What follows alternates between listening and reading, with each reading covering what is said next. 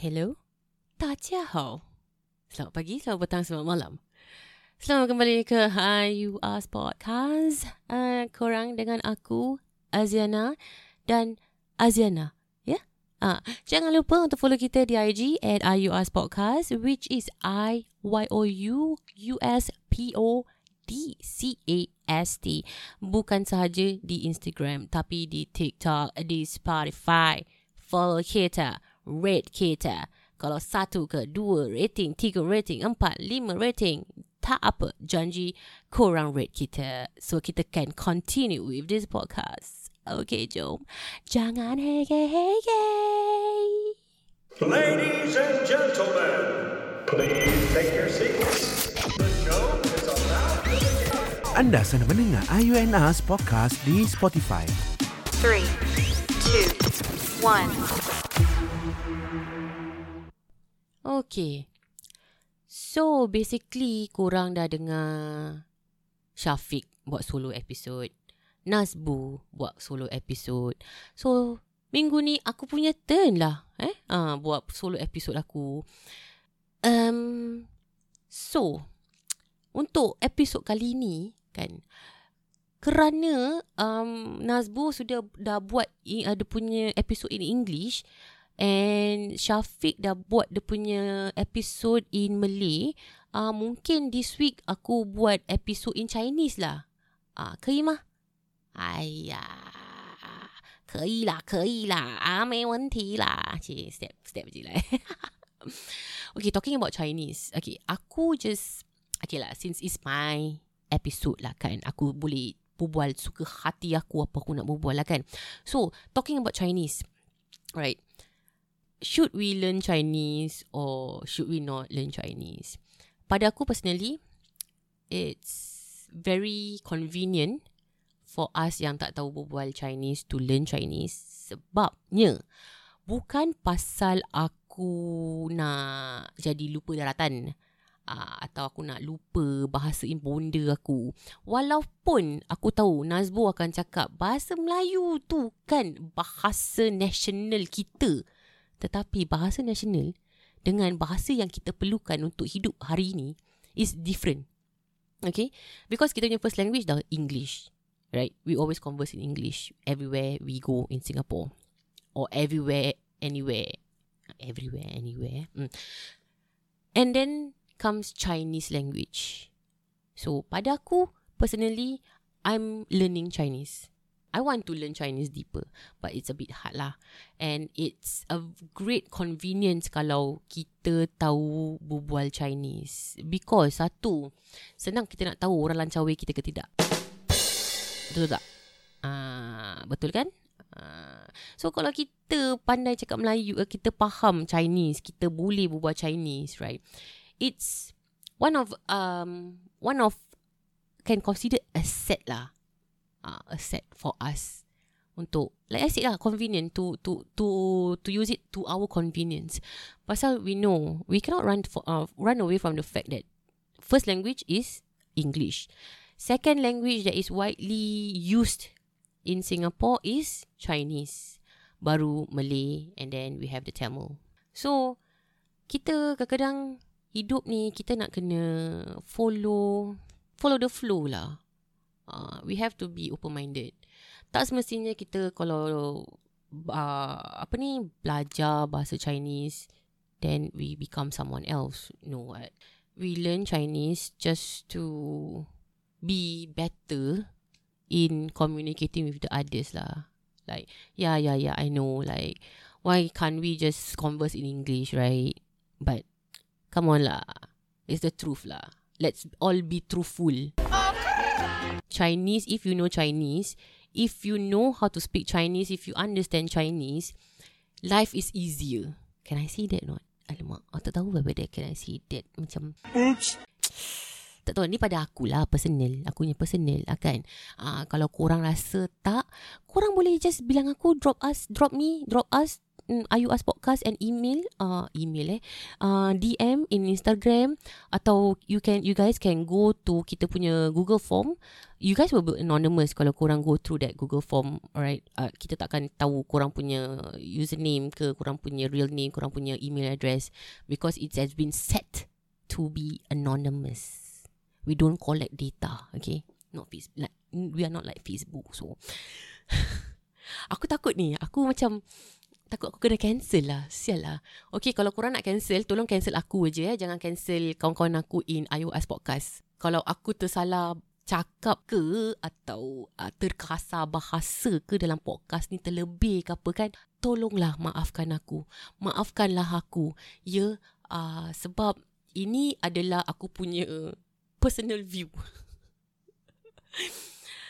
Okay so itulah itulah yang aku fikir lah for for for this Chinese thingy lah. You guys can just let me know uh, whether korang rasa Chinese is a good language to learn or not. And is it a convenient to to know to learn in at this time at this at this time at this 2022 uh, and moving on you know pasal like I said lah. Dah tiga kali aku repeat eh. Hmm. nak jadi macam Syafiq pula repeat-repeat it's convenience yeah. And then also the, bila berbual pasal language one of the language yang aku have always been wanting to learn is Japanese. Aku tak tahu kenapa aku nak belajar bahasa Jepun. Entahlah nak entah tahu eh. It just macam pada aku maybe mungkin mungkin mungkin aku rasa Japanese language is beautiful and bila orang berbual like polite uh, that kind of thing.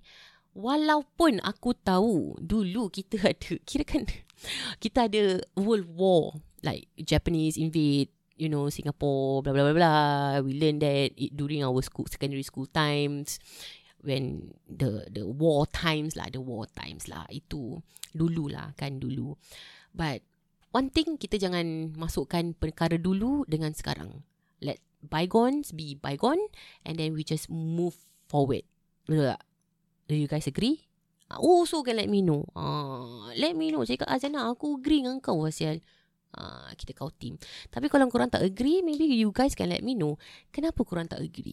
Kenapa kita tak boleh uh, let bygones be bygones and just move on?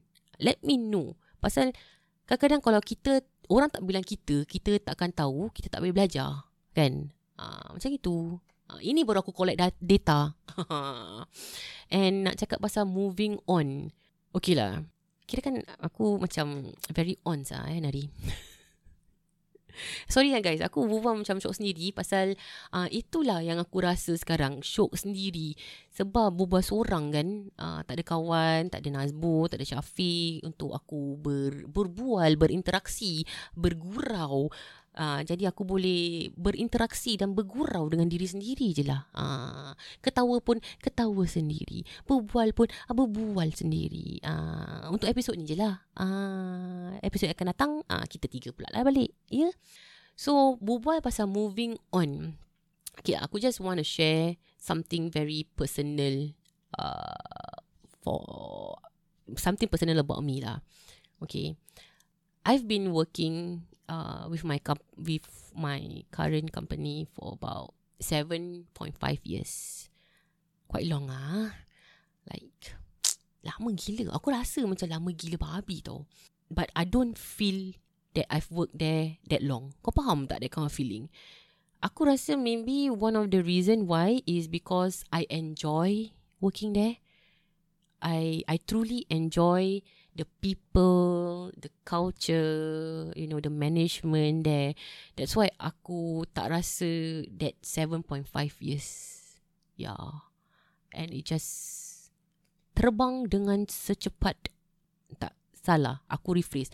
Terbang dengan cepatnya. Ah gitu. Berlalu, masa berlalu dengan cepatnya. Bagaikan arus yang uh, um, ah gitulah kurang faham lah eh. Hmm. So I've decided to move on to a new adventure, a, to to yeah to a new challenge, a new adventure.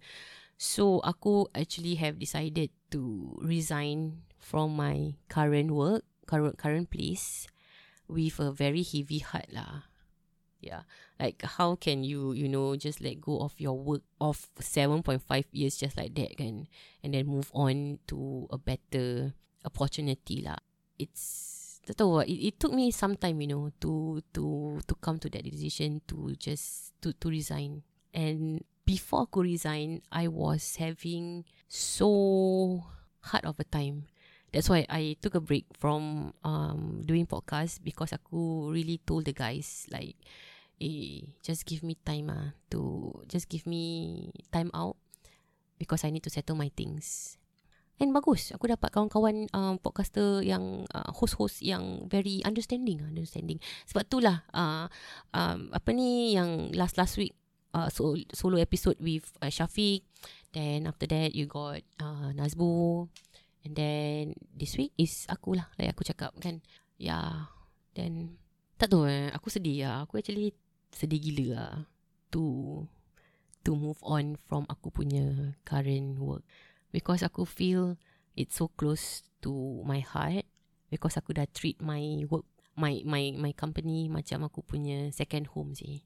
Like I'm so I'm so blessed with a lot of people to know a lot of good people at work. Kau faham tak? Macam like people who will be there for you people who are willing to help you people who are willing to mentor you properly people who really give you motivation to work. Like jangan cakap motivation in, in, to work lah motivation in life you know. And i know when i have problems i can go to my management i can go to my uh, colleagues at work kita like i said is- we are just practically like a whole family you know because we really spend so much time at work yeah it has become a part of aku diri aku so Sialan, sedih lah. Then, orang cakap rezeki tak salah alamat, kan? Ah, gitu.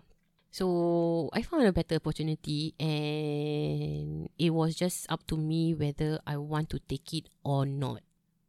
And to move from something very comfortable doing, like aku, macam like I've been doing it for 7.5 years and it's like, it's dah berkali tau aku, aku repeat like it's hard it's hard like whoever yang boleh relate to you know to me at this situation now kan like you guys know it's hard ja, to move on after so long working in one company when like I said lah you have like a whole lot of good people and I've learned a lot lah in this company it it really grew me to what I am today You get it?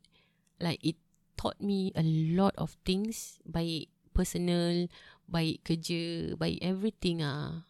Yeah, on how to improve myself, what I can do to improve myself, what can be better in terms of life, in terms of work, what kind of um, skills that I need to brush on, you know, moving forward. And like I said, thank I, I'm really thankful for my management, especially my boss lah. I don't know whether I can say this, but tak go against the law but really, I need to thank my my boss, my current boss lah kan. Like she really, I I can say that she's the best boss that I've ever worked with. Kau faham tak? She is the reason why I can stay there for for that long because she's the type of person walaupun she's like literally management tinggi gila tau. But she's the type of person that is super humble and the way she carries herself, the way she tak in her knowledge, the way she is open-minded, the way she treats everybody the same, the the way she treats people, you know, with respect, the way she gives advice you know. She don't just give you advice. She gives good fucking advices. Like really like i know if i have personal problems i know if i need a solution lah a solution baik in life, especially in life, you know, I know I can turn to her because, like she said, her office is her office door is always open for anyone to come in and talk to her. She's until that that tau kau faham tak? Ah, kalau lain-lainnya boss kan, tak ada masa nak layan kau. Ah, kalau kau ada personal problem, ah you settle yourself lah. Ah, this is your personal problem. Don't bring personal problem to work, ha. Okay? Don't let your personal problem affect your work, ha. Okay? Ah, you you get what I mean lah, kan? Korang semua are working adult. So, I can assume that you guys get what I'm trying to say, right? Like I said, I'm blessed. I'm really blessed to have that kind of management. Sebab tu aku just so fucking sad to move on tau. Aku sampai, kau tahu tak, pergi dekat Instagram cari quotes how to move on. Kau faham tak? Macam, how can you even move on? Yeah, like I know, I'm very thankful for the better opportunity that is, that that came for me. Kau faham tak? That came knocking, that, yeah, that came knocking my door. Uh, yeah. You know, but at the same time, how the fuck am I supposed to live my 7.5 years yang aku dah kerja kat situ just like that? Kan? Ah, aku tak tahu lah. But then, yeah, like I said, I, I took the break and aku dah make up my mind. At first, I was really contemplated. But then, um, aku remembered when my OM bawa bos aku kan, OM talk to me. Then, she said to me, like, babe, you have a better opportunity for yourself, for your life, for your future. You know, I understand that this place has been, you know, like a home to us, to you, and it's a comfort. It's it's comfort lah. It's a very comfortable job. But then when you have a better opportunity like that, that you know will make a difference to your life, you better take it. That's what she said. Okay, and then she told me like, you don't contemplate, just don't contemplate, just take it. Like I know we will be short-handed or whatever, but you have to go for it. Then that made me fikir tau macam actually yeah true. You know, sometimes you have to be selfish for yourself to improve yourself, to improve your future. You know.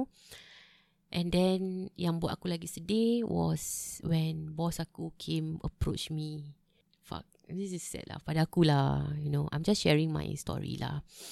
Bila dia cakap, babe, you have great potential. I see great potential in you. You know, I cannot counter the offer. I'm telling you, go and take it. But whatever it is, if in case it doesn't work out or if in case you want to come back anytime, the door is always open for you. Kau faham tak? Sial lah. Aku, aku rasa macam sial lah.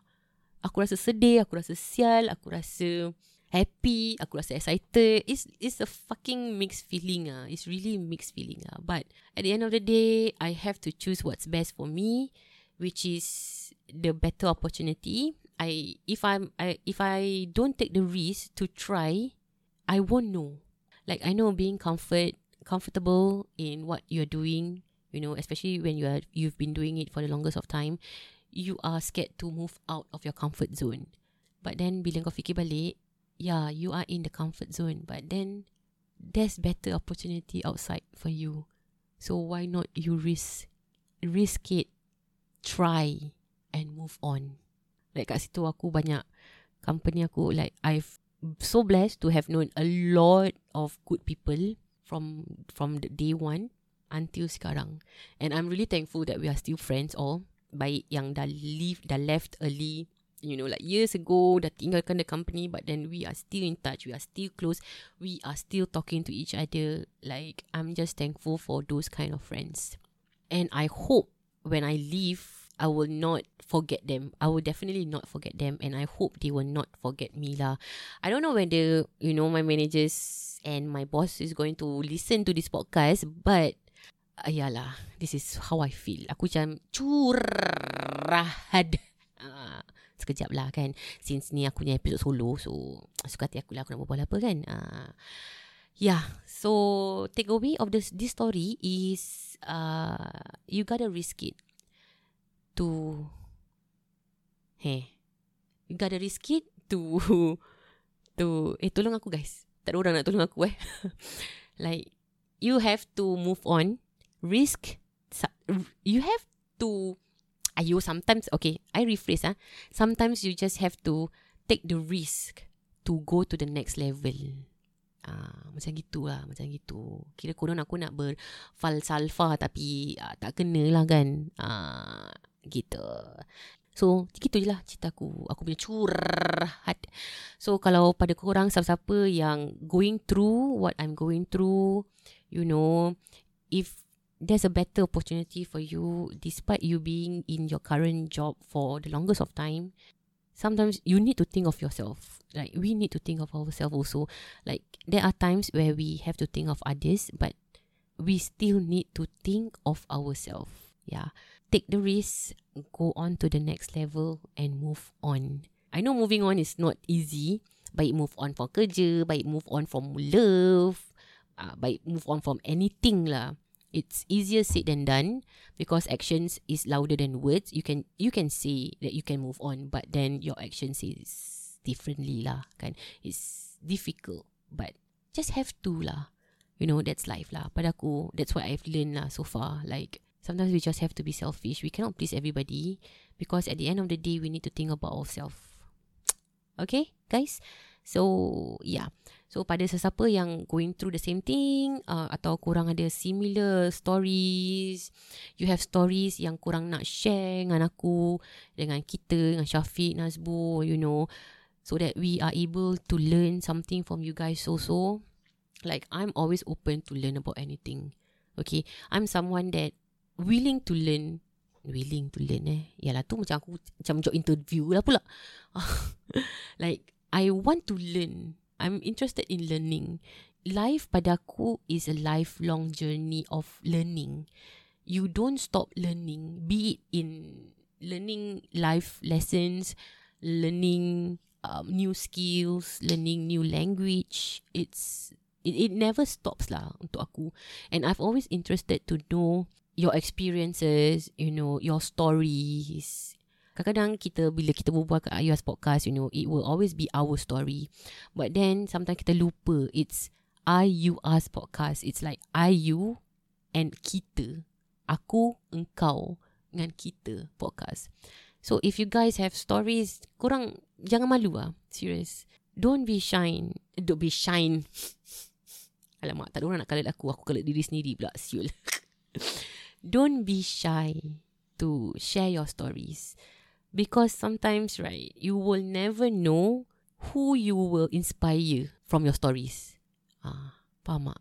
like you have stories just let us know. Then we can bring it into the podcast also with your consent lah if you don't consent then you can just say uh, I don't consent you guys to share my story ah. This one I just sharing with the three of you only. Okay, can no problem. We respect that. Uh, must respect ah. Okay, let's respect. And also lagi satu, lagi satu cerita. Kira kan aku punya episod paling panjang ah eh. Siul betul lah. Lagi satu cerita Aku nak cerita daripada that time Daripada that time Aku nak cerita Tapi tak ada Tak ada kesempatan pula Aku nak berbual Dekat dalam podcast Pasal cerita aku ni uh, Aku nak Ni kira kan uh, 30 minit curhat uh, bersama Aziana. so, uh, satu hari ni kan aku kerja aku kerja shift apa. So, satu hari ni aku kerja petang. Bila aku kerja petang, aku selalu sampai rumah dalam pukul 12 tau. Okay. Then there's this one unfortunate day yang aku kerja petang, aku lupa nak bawa kunci rumah. Ha. Then aku dah tak bawa kunci rumah. Tak apa. I only realise that aku tak bawa kunci rumah aku bila aku nak buka gate rumah aku. Sedih. Kita rewind balik sekejap. Before aku sampai rumah, aku on the way dalam MRT, bila aku okay, bila aku habis kerja, aku actually lupa nak charge aku punya handphone. Okay, so my battery was running low. Then after that, biasalah kat MRT you need to listen to music. Okay, if not it will be very boring right? At least lah dengar tu music Or then kalau kau ada full battery kau main game or tengok Instagram or whatever lah kan. So aku punya battery was about aku rasa 20 tau. 20%. Then aku macam like alamak siap ah aku daripada aku punya journey takes about whole journey ah sampai aku balik rumah about one hour. So aku dalam hati okay ni kalau aku dengar lagu je sampailah sampailah. Sampai rumah aku cukup time lah aku nak dengar lagu lah kan untuk membunuh ke ke ke boringan aku.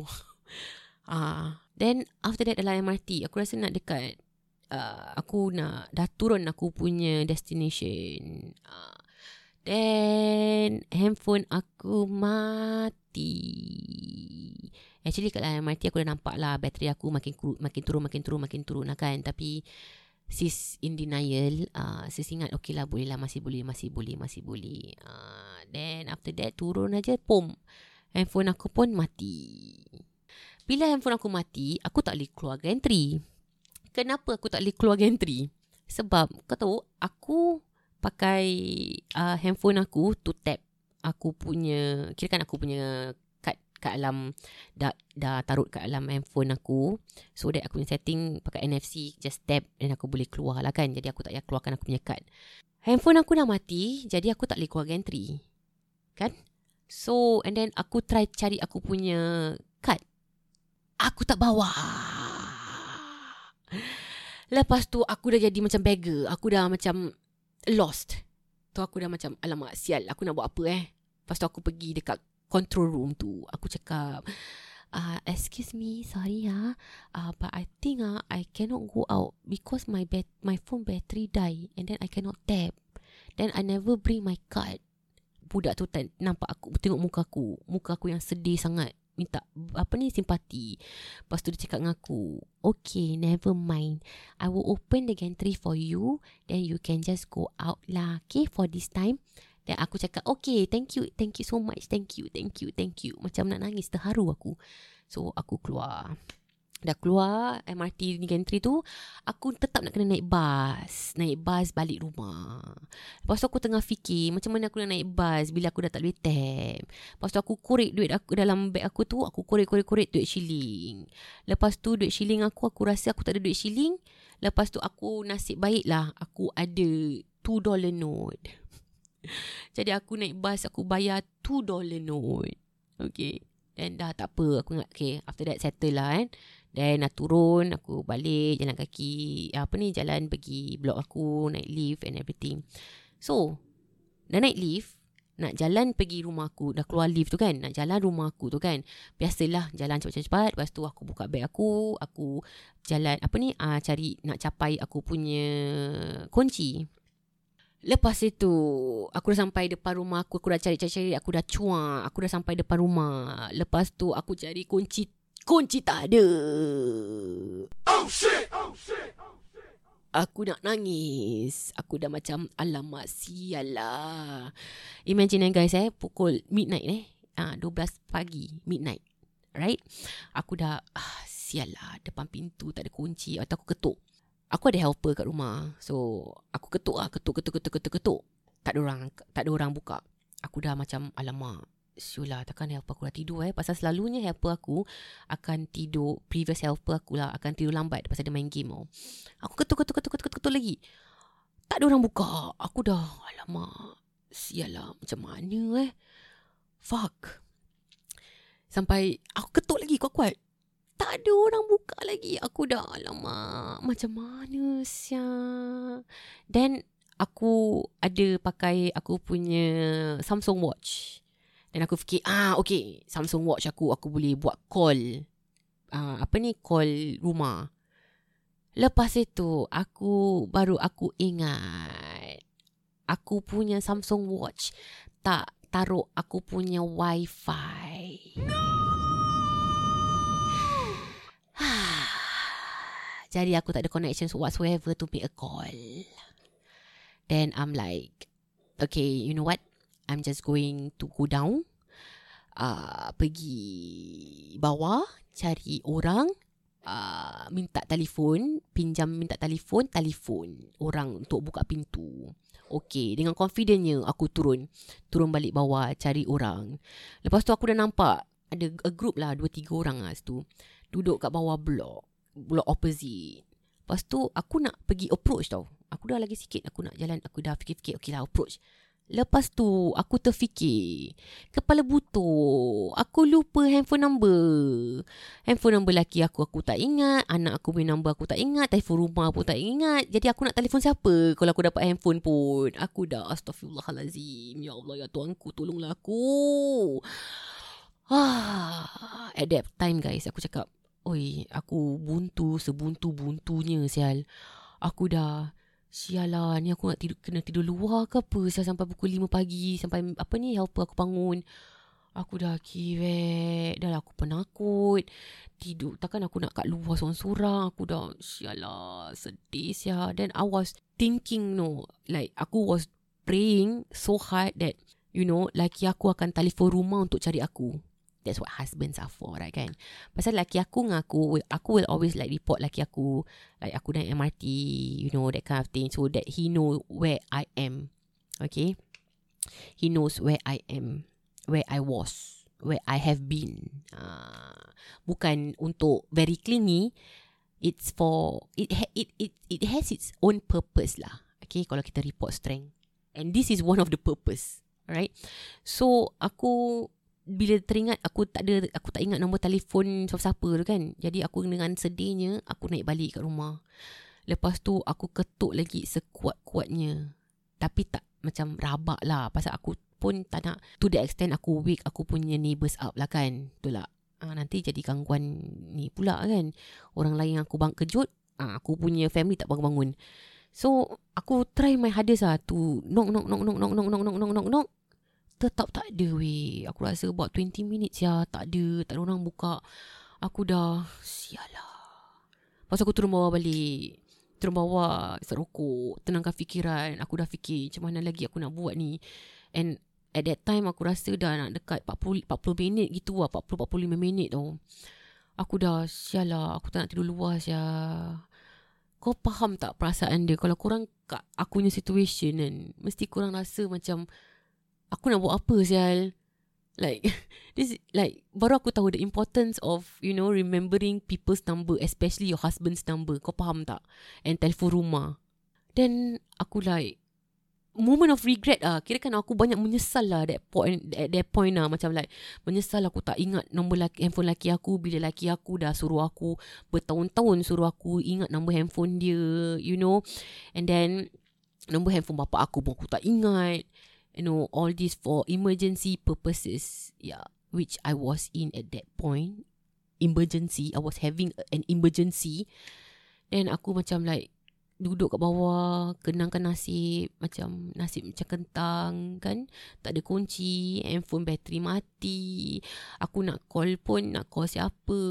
Dah macam gitu lah. Aku dah dah at that point aku dah literally lost gila lah siap Then after that Aku dah tenangkan fikiran About 5-10 minutes. Then aku macam Seram sendirilah asal Duduk kat bawah blok seorang-seorang kan. So aku naik balik Naik balik. Aku Continue to Ketuk balik. Aku macam Okay ya Allah ya Tuanku Tolong aku. Tu aku ketuk Bismillahirrahmanirrahim. Aku ketuk ketuk ketuk ketuk ketuk ketuk. Alhamdulillah Helper aku buka pintu Terus aku macam nak nangis. Ya Aku dah macam Ya Allah ya Tuhanku Terima kasih lah banyak-banyak Ya Allah. Ah uh, sia. Then aku cepat-cepat masuk And everything sia. Then aku masuk bilik aku I was like Lega Aku rasa lega gila. Tak pernah sia Aku rasa lega macam itu. Aku rasa lega gila. Babi punya sia. Like I'm finally at home. Kau faham tak? Then aku charge handphone aku charge handphone aku about 5-10 minutes. Then after that aku on handphone aku. Aku buka WhatsApp. Oh, laki aku WhatsApp aku. Like banyak kali. Like mana? Where are you? Where are you? Why are you not responding to my SMS? My, my messages? Where are you? Then aku telefon laki aku sia. Then aku cakap dengan dia. Aku bilang dia the whole story ya.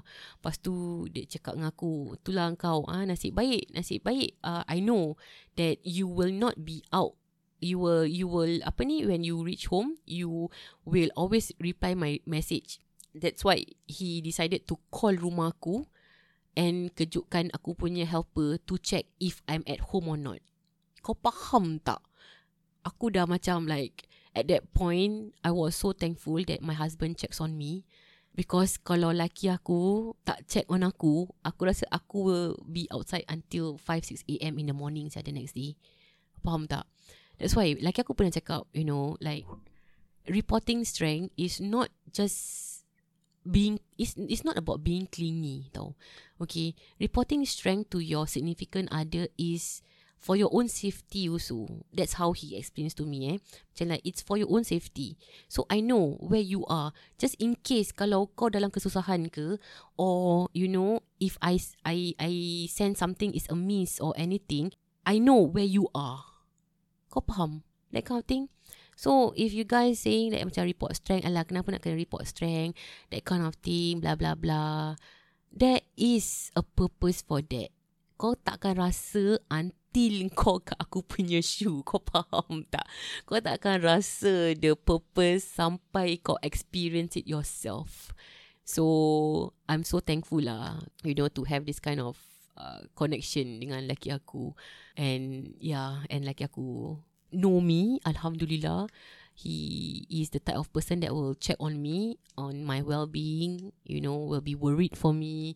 And I'm really thankful for that lah. Yeah. So, take away from this story is, like I said just now, uh, reporting strength to your significant other doesn't mean you are clingy.